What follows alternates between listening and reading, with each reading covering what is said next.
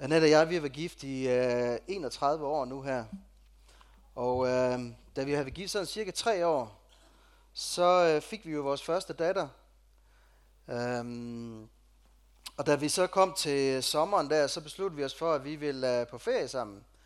Øh, og det skulle være en campingferie til Holland. Så vi lånte mine forældres øh, campingvogn, som på det tidspunkt der var sådan et øh, stort skrummel og så lånte vi deres bil, som ikke var den helt nyeste årgang. Det var en Toyota på det tidspunkt der. Øhm, og så dragede vi ellers afsted til, øh, til Holland. Og det var sådan under den tur, at øh, vores øh, ægteskab havde den første alvorlige krise. Fordi det var før GPS'ens tid. Og øh, vi øh, boede nede i nærheden af noget, der hedder Arnheim, så der var nogle timer op til Amsterdam. Og så tænkte vi, at vi skal op og se Amsterdam her. Og så kørte vi et timer derop, og så skulle vi jo så finde rundt i Amsterdam. Og der var det jo før GPS'en, så det var med kort. Og jeg ved ikke, om der er nogen af jer, der har været i Amsterdam, men der var masser af ensrettede veje. Så vi endte faktisk med, at vi opgav og kørte tilbage igen. Er det ikke vildt? Fordi vi ikke kunne finde vej.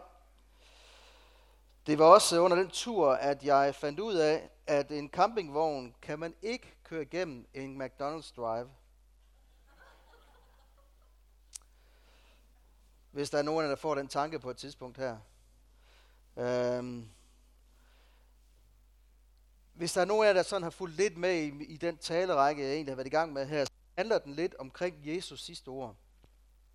Det vil sige, fokus har været lidt i, hvad var det sidste, Jesus havde sagde egentlig til sine disciple, før han blev korsfæstet og før han døde.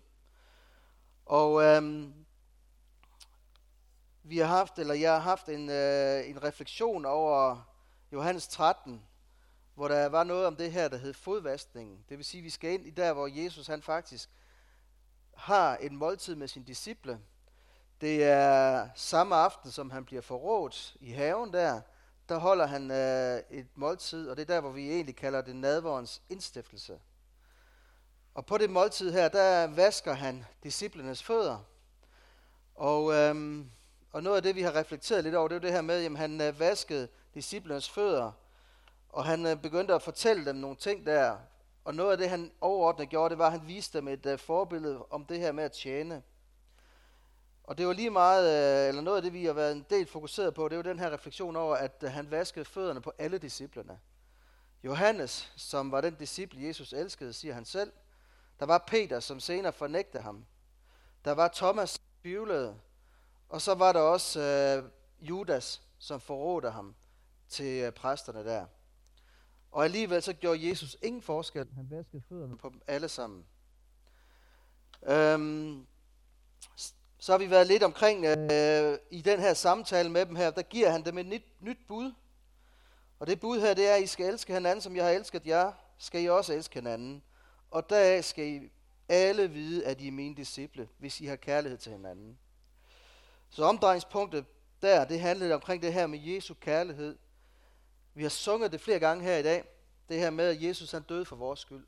Og det her kærlighed, det er jo den kærlighed, som Jesus han viste som et forbillede. Så det er sådan lige bare for at give en kontekst om, hvor vi øh, er landet, eller hvor vi er lige nu her.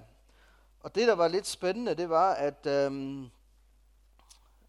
lille stykke tid efter, at, øh, at jeg havde, eller vi havde talt omkring det her med, med det nye bud, omkring det her med Jesu kærlighed, så tikkede der en uh, messenger ind på min, min profil her.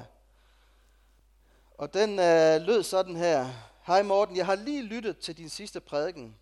Jeg følte mig helt fortabt og følte, at jeg kunne bede Jesus om hjælp. Det er ikke alt, hvad du siger, jeg er enig i, men tak. Kærligheden er nået ud over murene for kirken. Helt til. Bip. Og så står det, jeg havde glemt, at kærligheden er allestedsnedværende. Det synes jeg, det var en fantastisk hilsen at få. At øh, selvom man ikke nødvendigvis er her, så det, at vi lægger vores øh, prædikner på, øh, på hjemmesiden, så man kan gå ind og downloade her, så er der mennesker, der sidder og gennemlæser dem, og oplever, at Gud han rører ved dem lige nøjagtigt der. Og den person havde, havde ikke øh, kontakt men oplevede selv at få et møde med Jesus hjemme ved at bede til Jesus. Og så møder han vedkommende der. Er det ikke fantastisk?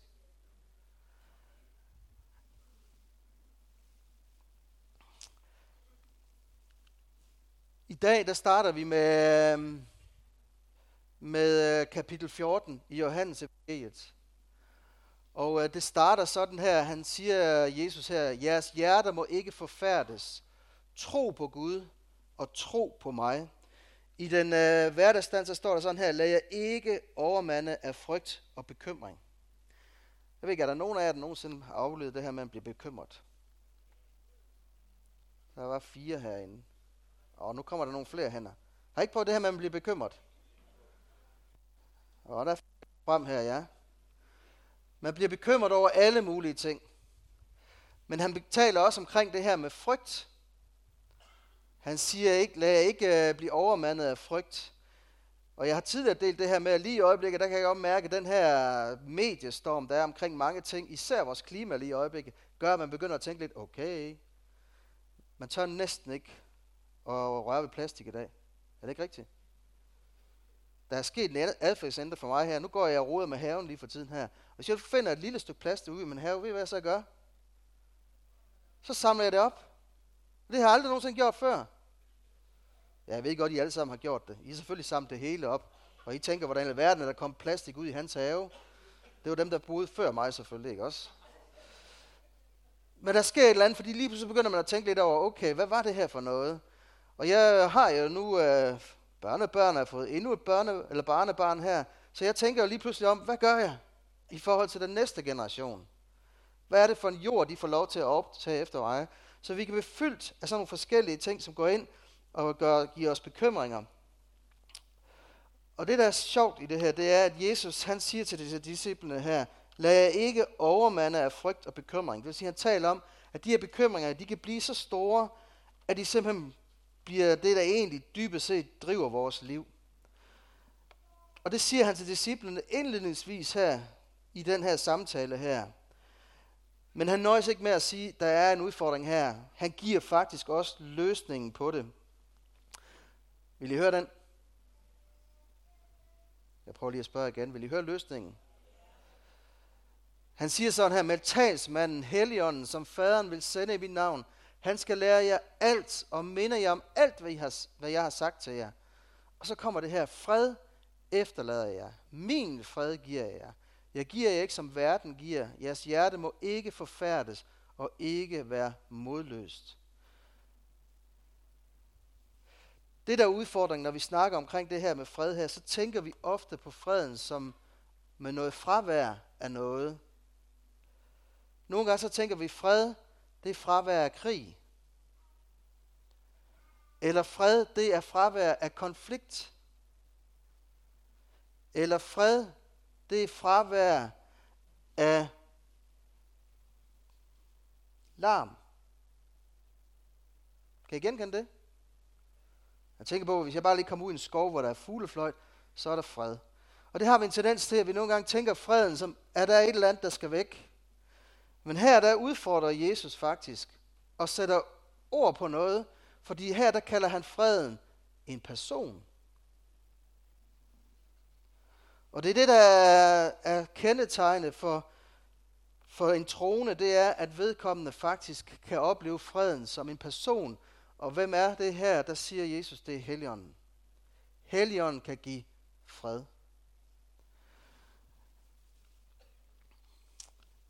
Hvis vi går tilbage til den her sætning her, så siger han også, tro på jeres Gud, og tro på mig, siger han. Og er der noget, man har talt om rigtig meget i sådan en kirke her, så er det tro. Og den her tro her, den er selvfølgelig også noget af det, der kan være med til at udfordre os, eller hjælpe os i forhold til frygt og bekymringer her. Med det her ord med tro her, hvordan kan vi undgå de her tryk, eller de her bekymringer? Hvordan kan vi håndtere dem? Hvordan kan vi undgå frygten? Hvordan kan vi håndtere det? Og når vi snakker om tro, tro hvordan hænger det sammen? Og jeg er glad for, at I spørger. Hvordan undgår vi det? Og nu kommer svaret her. Er I klar? Der står det. Og hvis I, I skulle se jer selv lige nu. I ligner et kæmpe stort spørgsmålstegn. Hvor i verden er han på vej hen af? Det ord der, det er faktisk det ord, Jesus han bruger her, når han siger tro. Det er det græske ord her. Jeg skal nok lade være med at udtale det. Jeg ved ikke, om der er nogen af jer, der kan gøre det. Tak skal I have. Men det, der er interessant, hvis man graver ind i det der ord her, fordi det der er det, når vi oversætter Bibelen, så fik vi jo det nye testamente på græsk. Og det der græske sprog, det er ikke bare et ord, det er et ord, der kan have mange forskellige øh, betydninger, forskellige her. Og det ord her, det betyder ikke kun tro, det betyder faktisk også tillid. Så tro, det hænger noget sammen med tillid. Der er en fyr her, der hedder Hudson Taylor, og han sagde sådan her, tro på Gud betyder at holde fast i Guds trofasthed. Det vil sige, at der er en sammenhæng imellem troen og en oplevelse af, at Gud han er trofast. Hudson Taylor her, det var en missionær, der levede sidst i uh, øh, 1800-tallet. Og det han var kendetegnet for, det var, at han skulle nå en nation, som man egentlig anså for at være unåeligt. For det her med at fortælle om Jesus. Og det var Kina. Han levede, hold nu godt fast, 51 år i Kina. Og det gjorde han igennem, jeg tror det var 11 eller 12 forskellige rejser, han havde. Men han revolutionerede faktisk visionen dengang. Jeg ved ikke, om I kan se det billede her. Hvad er det, han har på hovedet? Det er ikke en kalot, nej. T-varmer, der er en, der siger. Det var et bud der. Men det var den der hovedbeklædning, han havde i Kina på det tidspunkt der. Og det, der revolutionerede med Hudsons måde at nå Kina på, det var faktisk, at han klædte sig som kineserne. Han satte sig ind i deres kultur for at få lov til at kunne tale med dem om Jesus. Og det var noget, som var revolutionerende for missionen dengang, fordi man var vant til, at så kom den hvide mand, så samlede og så fortalte han omkring Jesus. Og derfor så var han lidt på forkant her. Men Hudson han sagde det her, tro på Gud, det er at holde fast i Guds trofasthed.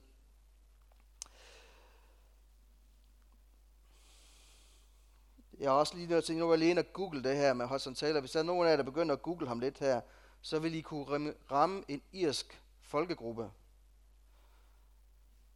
med noget rock. Og det er altså ikke Hudson Taylor.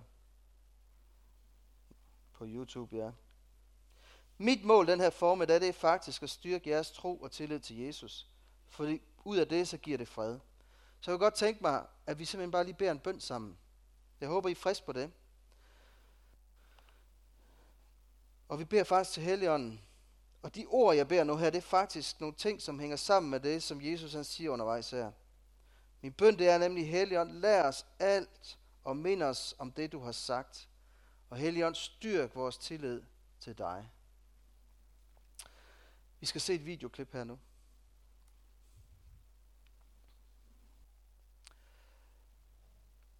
Grunden til, at jeg viser det videoklip, det er for at bringe jer lidt ind i stemningen, hvor Jesus han sidder nu. I skal forestille jer, at han sidder i den her sal her, eller det rum her, og han sidder sammen med sine disciple. Han har lige indstiftet nadveren, som vi bruger til at minde om de ting, han har gjort for os. Han har lige vasket disciplernes fødder. Og han har lige haft den her dialog, hvor det kommer frem, at der er en mand, som vil forråde ham den her aften. Og Judas, som gør det, han har lige forladt rummet. Og han har også lige haft den her dialog med Peter, hvor Peter han står helt klart fast, at uanset hvad der sker lige nu her, så er jeg med dig, Jesus.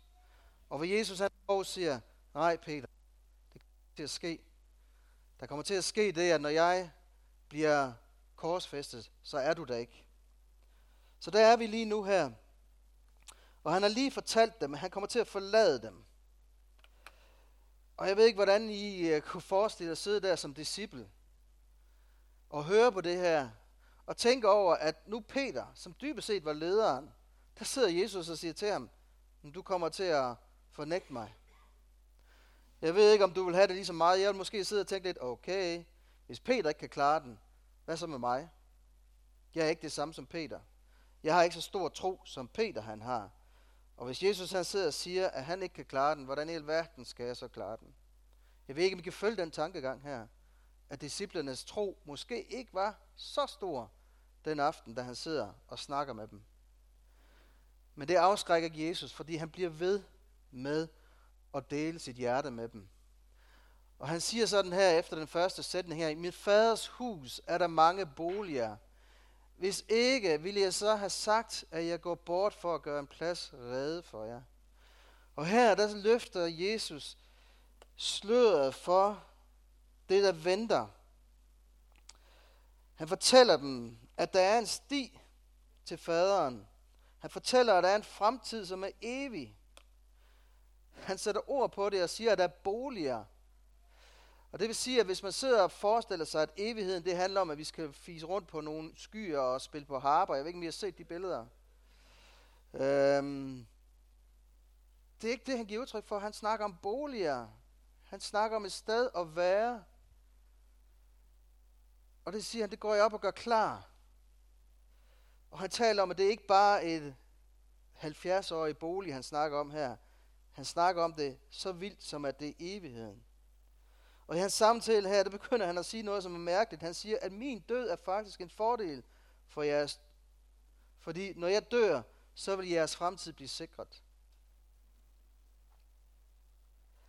Så her der arbejder han i høj grad med at tale omkring den her tro, omkring den her tillid til, at Jesus han faktisk er vejen til det evige liv. Jeg har ikke altid været det, man kan kalde kristen. Før Net og jeg blev gift her, der var vi kærester. Og vi var det, man ville kalde almindelige unge. Jeg er opvokset i et, øh, et almindeligt hjem, og har haft en rigtig god barndom. Og øh, min kone er opvokset i et katolsk hjem. Så det her med at høre om Gud var ikke fremmed for hende. Men der var ikke nogen personlig tro i vores liv. Jeg er døbt, og jeg er konfirmeret.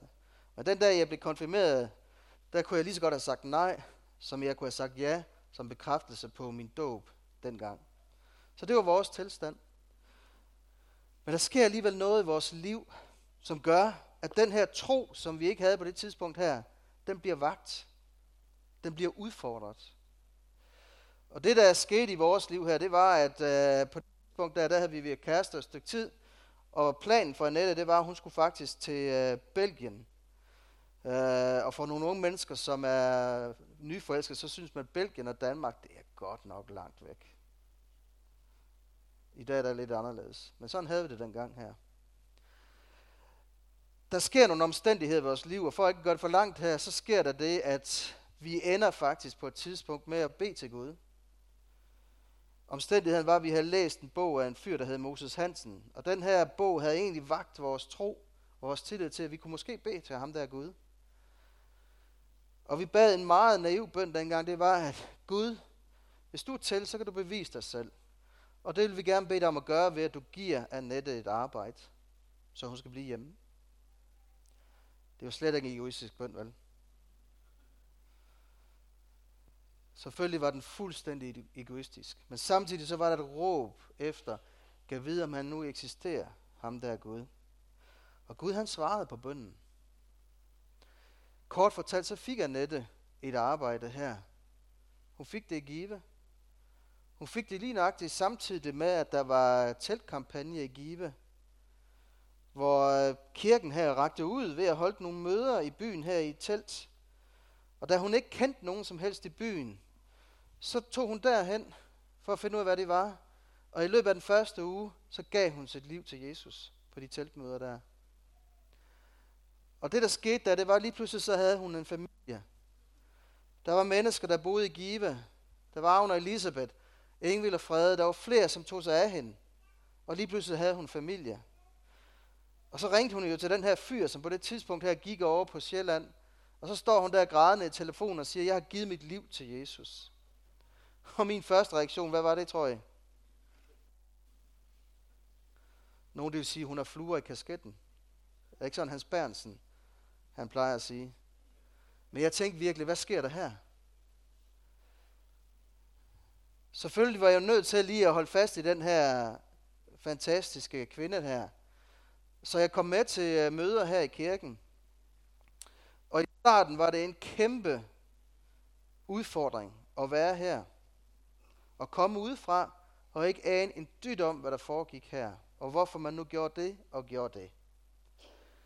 Men jeg sidder her en aften på et møde, Og på den her aftensmøde her, der talte der en fyr, som på det tidspunkt her var udsendt af kirken her som missionær.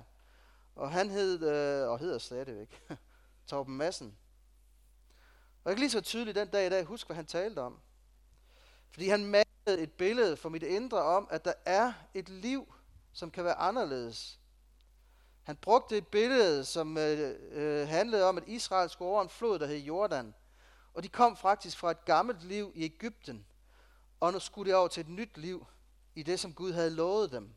Nemlig de løfter, han havde givet dem. Og givet til en af deres forfædre, Abraham. Og jeg sad der og tænkte, det lyder spændende det her. Fordi jeg har gjort ting i mit liv, som jeg har fortrudt. Hvis I begynder at tænke på, at jeg har været stiknarkoman og sådan nogle ting her, nej, vi er ikke der. Men jeg har såret mennesker. Og det var det, der kom til mig den aften her. Det fortrød jeg. Jeg fortrød nogle af de ting, jeg havde gjort. Og jeg sad der og tænkte, kan vide, om det her, det er rigtigt. På det tidspunkt der, så sluttede Torben af med at sige på et tidspunkt her, nu øh, uh, sluttede han budskabet, og så sagde han, hvis der er nogen af jer den her aften her, som øh, overvejer det her og gerne vil give deres liv til Jesus, så ræk jeres hånd op, og så giv jeres liv til Jesus. Og det var der nogen, der gjorde. Men jeg var ikke en af dem. Så Torben han bad for de her mennesker den aften der. Og så stod han sådan lidt, ligesom om han lyttede. Og så siger han lige pludselig her, jeg ved godt, det her det virker sådan lidt sjovt, men uh, du sidder her faktisk stadigvæk. Jeg fornemmer det, Gud han taler til mig om, at du sidder her stadigvæk og har den her overvejelse. Og min tanke, det var, jeg ved, hvor han ved det fra. Og så sagde han, jeg vil opmuntre dig til at give dit liv til Jesus. Der var en, der rakte hånden op. Det var ikke mig. Torben bad for ham, eller den person. Og så stod han lidt igen. Ligesom om han lyttede. Og så sagde han, du sidder her stadigvæk. Jeg fornemmer, at Gud taler om, at du sidder her stadigvæk. Og igen tænkte jeg, hvor i verden ved han det fra? Hvordan ved han, hvad der foregår inde i mig lige nu? Så sagde han, ræk hænden, hånden op, hvis det er dig, der oplever det her på den måde her. To rakte hænderne op. Jeg var ikke en af dem. Så han bad for dem. Og så stod han lidt igen. Og så sagde han sådan her, jeg ved, det her det virker mærkeligt for dig. Det virker sindssygt. Men jeg sidder stadigvæk med den, eller står stadigvæk med den fornemmelse af, at du er her stadigvæk. Og da han sagde det tredje gang, der var jeg klar over, at det var mig, han talte til. Jeg var klar over, at Gud på en eller anden måde talte til ham om, hvad der foregik inde i mit liv. Jeg havde den her følelse af, at min krop den blev varm. At stolen, jeg sad på, brændte. Og da han sagde, hvis det er dig, ræk hånden op, så kom min hånd i vejret væsentligt hurtigere, end den kunne have gjort i dag. I løbet af millisekunder, så rakte jeg hånden op. Og da jeg gjorde det, kunne jeg mærke, at der skete et eller andet i mig. Noget uforklarligt kom over mig. Og Torben han øh, trak mig op på scenen her og skulle bede for mig deroppe. Og der stod den her hardcore skifttømmerlærling her og flæbet for en forsamling, der sad her. Men jeg var fuldstændig ligeglad.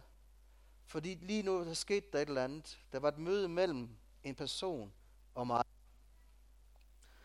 Og det jeg opdagede den aften her, det var, at der var en fortid, og der var en fremtid, og der var en vej til et nyt liv. Og det er den her vej, som Jesus han egentlig prøver på at give udtryk for over til disciplerne her. Prøv at høre godt efter. Nu læser vi det stykke i sin helhed her. Jeres hjerter må ikke forfærdes. Jeg læser fra første øh, vers i det 14. kapitel i Johannes evangeliet. Jeres hjerte må ikke forfærdes. Tro på Gud og tro på mig. I min faders hus er der mange boliger. Hvis ikke, vil jeg så have sagt, at jeg går bort for at gøre en plads rede for jer. Og når jeg er gået bort og har gjort en plads rede for jer, kommer jeg igen og tager jer til mig, for I også skal være der, hvor jeg er. Og hvor jeg går hen, derhen kender I vejen. Thomas sagde til ham, Herre, vi ved ikke, hvor du går hen. Hvordan kan vi så kende vejen? Og Jesus sagde til ham, Jeg er vejen og sandheden og livet. Ingen kommer til faderen uden ved mig. Kender I mig, vil I også kende min fader, og fra nu af kender I ham og har set ham. Philip sagde til ham, Herre, vis os faderen, og det er nok for os. Jesus sagde til ham, så lang tid jeg har været hos jer, eller så lang tid har jeg været hos jer, og du kender mig ikke, Philip. Den, der har set mig, har set faderen. Hvordan kan du så sige, vis os faderen? Tror du ikke, at jeg er i faderen, og faderen er i mig? De ord, jeg siger til jer, taler ikke af mig selv, men faderen, som bliver i mig, gør sine gerninger. Tro mig, at jeg er i faderen, og faderen er i mig. Hvis ikke, så tro på grund af selve gerningerne. Og så vers 12, der siger han sådan her, sandelig, sandelig, siger jeg. Den, der tror på mig, han skal også gøre de gerninger, jeg gør. Jeg gør større gerninger end dem, for jeg går til faderen. Og hvad I end beder om i mit navn, det vil jeg gøre, for at faderen bliver herliggjort i sønnen. Beder I mig om noget i mit navn, så vil jeg gøre det.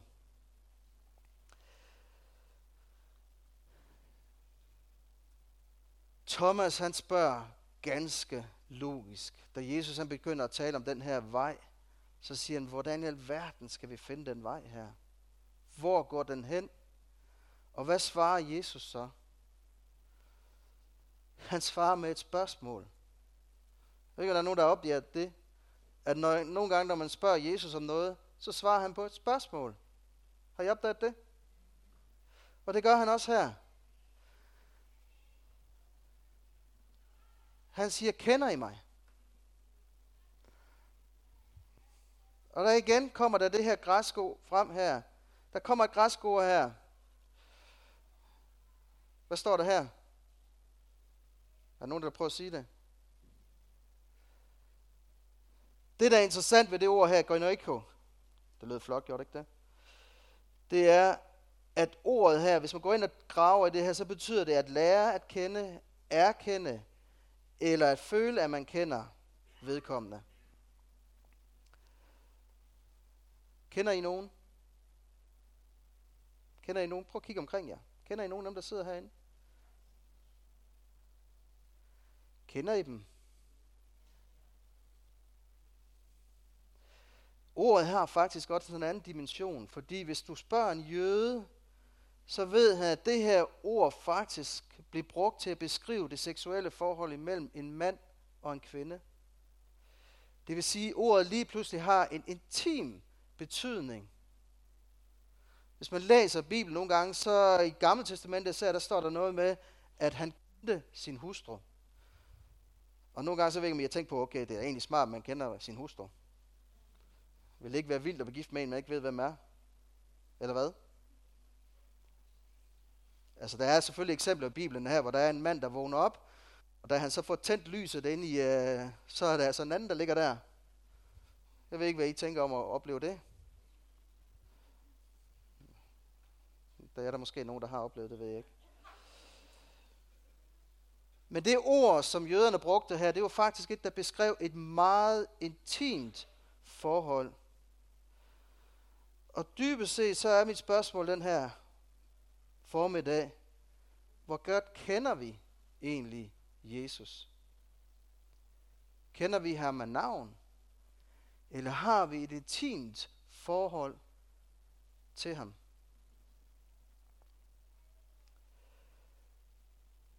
Jesus rute i hans liv, den var meget specifik.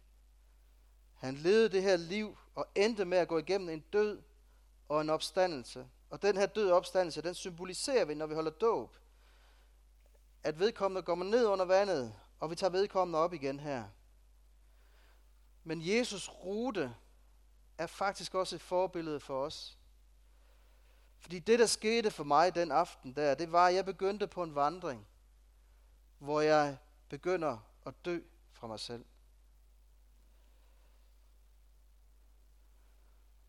Men det, der er fantastisk, det er, at i den her historie, der slutter det ikke her. For efter døden, der kommer der en opstandelse. Og det er det, vi hele tiden skal holde fast i, det her. Når Jesus han giver det kald ud her, kender du mig? Så opmuntrer han os til at tage et valg. Et valg, om vi vil kende ham. Om vi vil ikke bare nøjes med at kende ham af navn, om han ikke bare er en, som vi har på sidelinjen, men om vi vil ind og have et intimt forhold til ham. så intimt, at det virkelig gør ondt, hvis vi bliver skilt ad. Så mit spørgsmål den her formiddag, da Jesus han siger, jeg er vejen, sandheden og livet, og også siger, kender I mig? Så er mit spørgsmål, hvor godt kender vi Jesus? Jeg vil stoppe her. Der er meget mere at komme efter. Uh, det ved, nu sidder Mike og nikker dernede, han kender powerpointen. Så han ved, at vi slet ikke er kommet halvvejs. Men jeg tror, vi stopper her. Jeg vil godt bede om alle sammen at lukke jeres øjne. Det her budskab, det er et meget personligt budskab til dig. Det er et budskab til dig, som måske ikke har hørt om Jesus før. Og den her formiddag bliver stillet over for, om du vil kende ham. Og så dermed starte en vandring på den vej, han giver udtryk for her. Men det er i høj grad også et ord til os, som måske siger, at vi har været kristne i mange år. Og måske oplevede i starten af den her vandring med Jesus, at den var fuld af den her nyforelskelse, den her kærlighed til ham i starten. Men at vi i dag må erkende, at den er blevet en lille smule lunken. At følelsen af det her kærlighedsfolk til Jesus, det er faktisk ikke kommet i så langt op i vores række længere, men måske er kommet lidt i baggrunden. Så den her form, der, der vil jeg opmuntre dig til at sige noget til Jesus.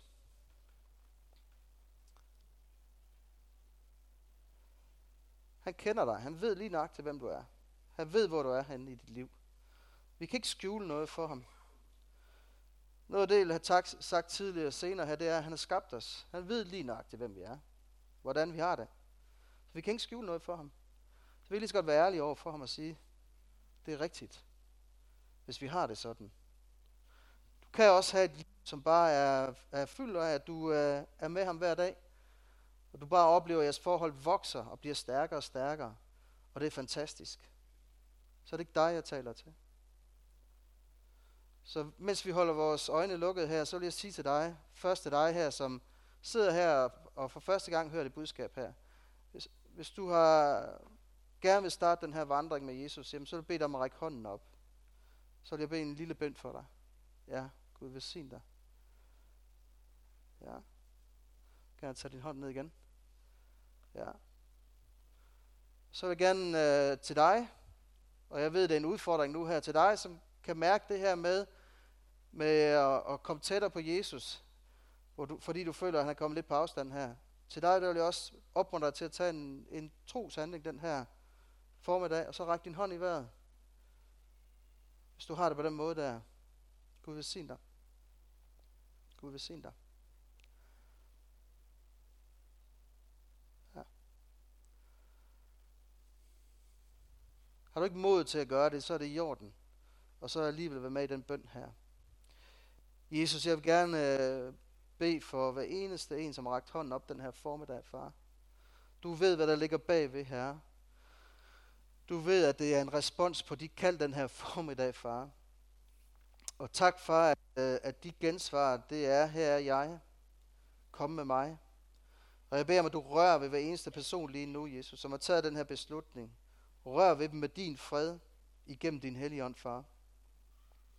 Jeg beder om, at din hellige må sænke sig over hver eneste en, som længes efter dig. Som længes efter at komme til at kende dig endnu mere med det her intime forhold, far. Kom, Helligånd, med din fred. Kom, Helligånd, og lad os mærke, at du er her midt i blandt os, far. Og mød os lige nøjagtigt der, hvor vi er i vores liv, far. Tak for din nåde, som vi har sunget om den her formiddag, far. At vi ikke skal gøre os fortjent til det her, far, men at du giver os det, på trods af, hvordan vi er, og hvad vi har gjort, far. Rør ved os nu, far. Mød os her. Og lad os mærke dig, far, i vores ånd og vores hjerter, far. Amen.